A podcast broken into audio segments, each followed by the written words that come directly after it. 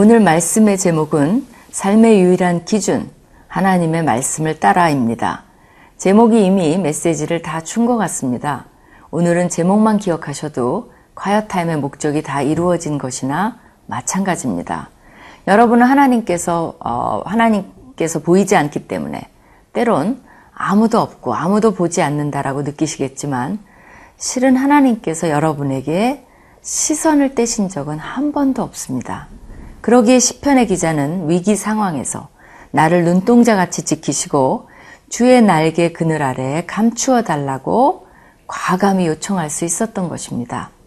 그러나 실제로 많은 기독교인들이 몰래 불법도 행하고 명세서를 정확하게 적지도 않고 현금 거래한 것은 세금도 내지 않고 법인카드도 마음대로 쓰고 불법 법제도 많이 하고 등등 크고 작은 일들에 불법 편법을 남들도 다 하는데 하면서 자연스럽게 하는 것을 보면 실제로는 하나님이 보고 계심을 믿지 않는 것으로 보입니다. 다윗은 하나님이 보고 계심을 믿기에 나의 걸음이 주의 길을 굳게 지키고 실족하지 아니하였나이다 라고 당당하게 고백할 수 있었습니다. 우리도 다윗과 같은 고백을 할 수 있어야겠습니다.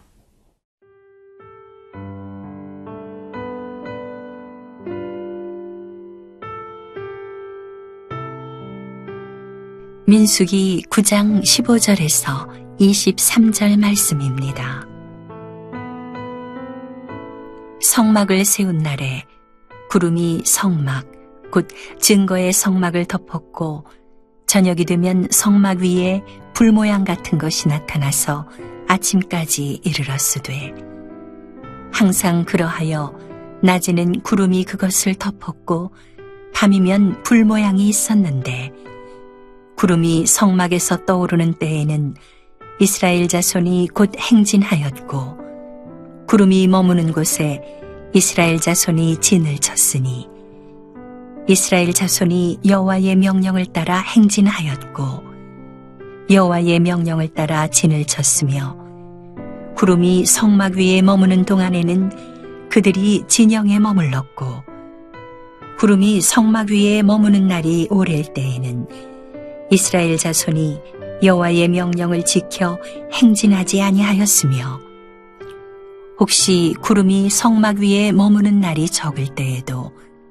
그들이 다만 여호와의 명령을 따라 진영에 머물고 여호와의 명령을 따라 행진하였으며 혹시 구름이 저녁부터 아침까지 있다가 아침에 그 구름이 떠오를 때에는 그들이 행진하였고 구름이 밤낮 있다가 떠오르면 곧 행진하였으며 이틀이든지 한 달이든지 1년이든지 구름이 성막 위에 머물러 있을 동안에는 이스라엘 자손이 진영에 머물고 행진하지 아니하다가 떠오르면 행진하였으니 곧 그들이 여호와의 명령을 따라 진을 치며 여호와의 명령을 따라 행진하고 또 모세를 통하여 이르신 여호와의 명령을 따라 여호와의 직임을 지켰더라.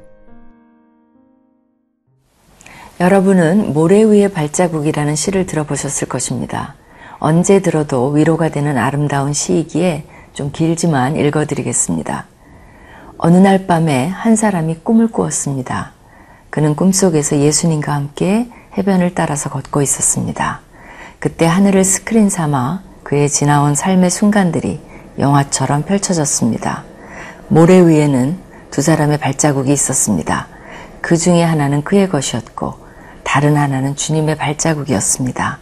그는 모래 위에 길게 펼쳐진 발자국을 보다가 어느 순간부터 오직 한 사람의 발자국만 있는 것을 보았습니다. 그는 그때가 그의 삶에서 가장 절망적이고 가장 슬펐던 순간이었음을 알았습니다. 그는 항의하듯이 주님께 물어보았습니다. 주님, 제가 주님을 따르면 항상 저와 함께 하시겠다고 말씀하시지 않으셨습니까? 주님은 저와 동행하셨습니다. 그러나 제 삶에 가장 어려웠던 순간에는 한 사람의 발자국밖에 없는데 이것이 어찌 된 일입니까?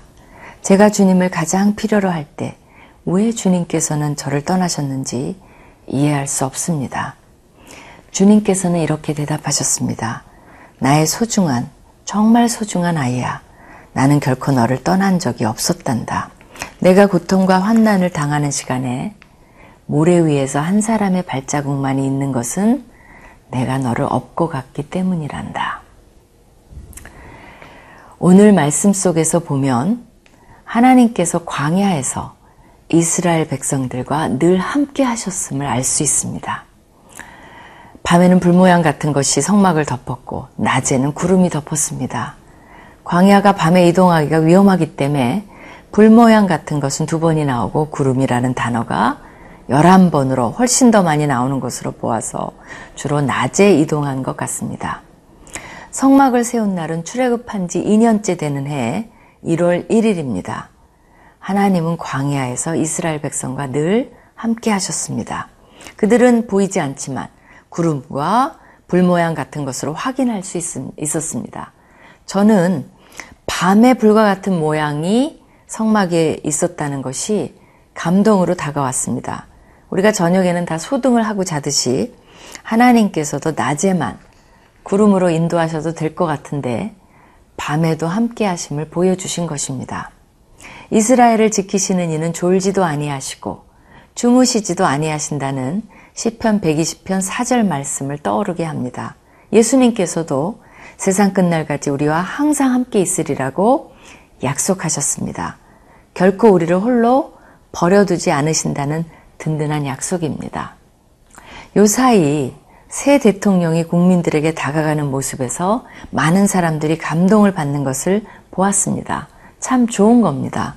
저는 그것을 보며 사람이 사람에게 다가가는 것에 저토록 감동을 받을까라고 생각하면서, 그런데 하나님은 늘 우리에게 다가오셨고 늘 함께 하셨는데 인간은 끊임없이 하나님을 거부하고 예수님을 거부한 것을 생각하며 거절당하신 하나님, 거절당하신 예수님, 우리가 상처 준 하나님, 우리가 상처 준 예수님에 대해 생각해 보았습니다. 그러기에 때로 우리도 인간관계에서 외면당하고 상처받을 때 하나님께서 너무나 잘 우리를 이해하시겠구나가 새삼 깨달아지고 다가왔습니다. 혹시 이 세상에 대화할 사람 한 사람 없이 혼자라고 느끼시나요? 신뢰할 사람이 정말 없다고 생각되시나요? 구름으로 불모양으로 이스라엘과 함께 하신 하나님께서 늘 함께하고 계십니다. 또한 내가 결코 너희를 버리지 아니하고 너희를 떠나지 아니하리라고 약속하신 예수님을 외면하지 마시고 혼자라고 하지 마세요. 그 자체가 함께하심을 거부하는 불신이 됩니다. 하나님은 늘 함께하십니다. 내 마음이 떠났지 하나님이 떠나신 적은 없습니다.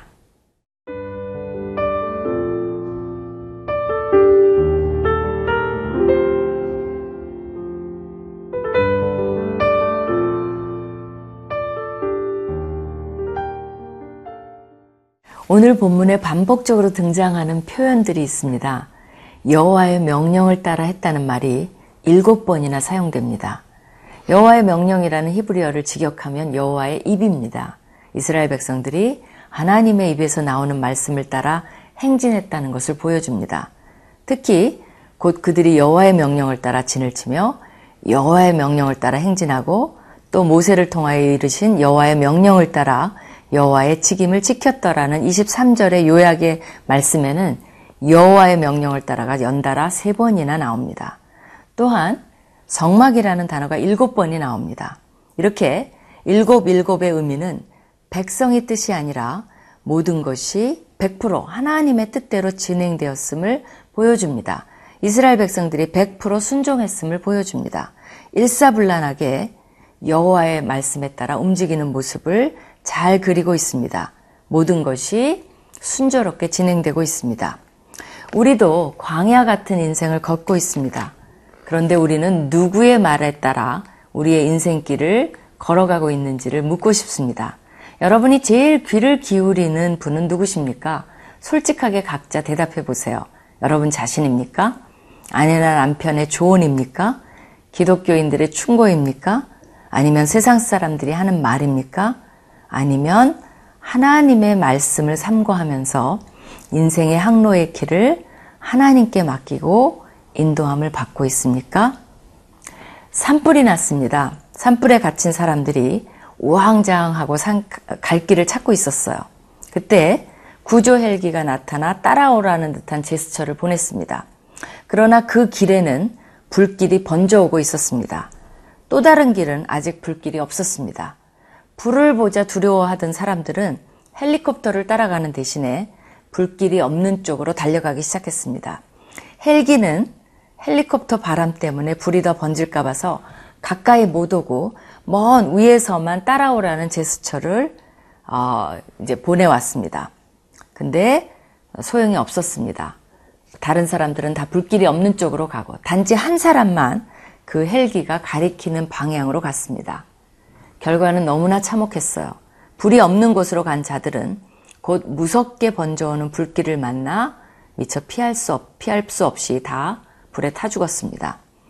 그러나 헬기를 따라간 사람은 불길이 조금 있는 곳을 간신히 지나자 시내가 나타났고 시내 건너서는 아직 불길이 번지지 않은 길을 만날 수 있었고 안전한 곳에서 헬기를 타고 피할 수가 있었습니다.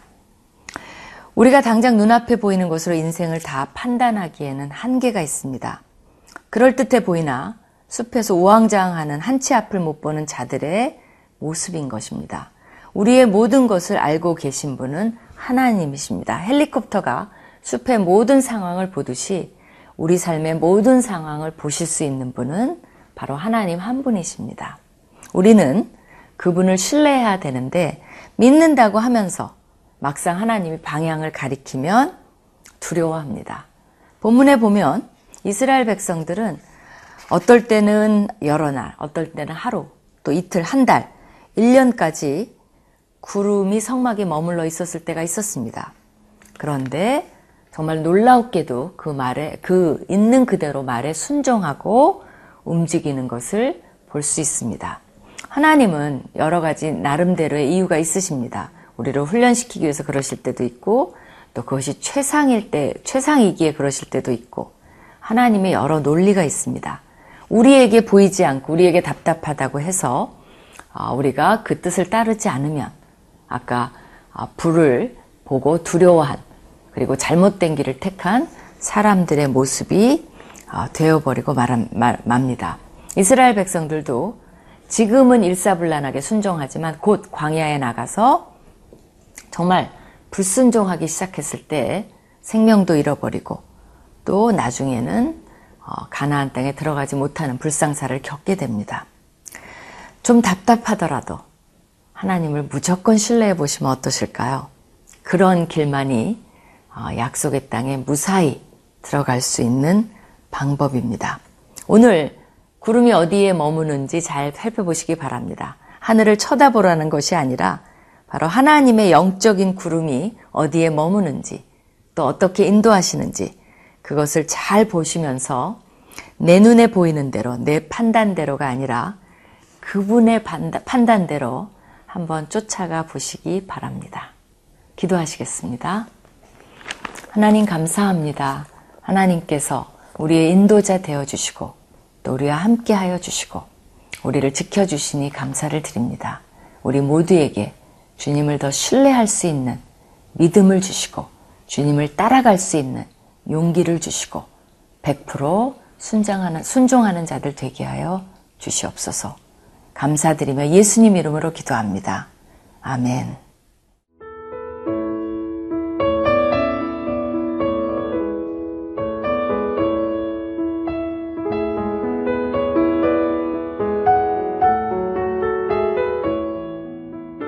이 프로그램은 시청자 여러분의 소중한 후원으로 제작됩니다.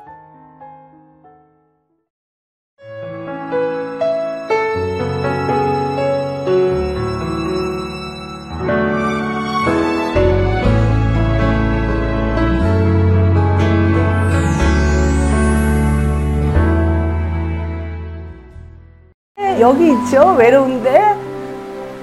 그러니까 하나님께서 그냥 너는 거기 있음으로써 내가 어떻게 하는 거를 너는 그냥 보기만 하면 돼. 너는 그냥 거기 있는 것이 선교사야.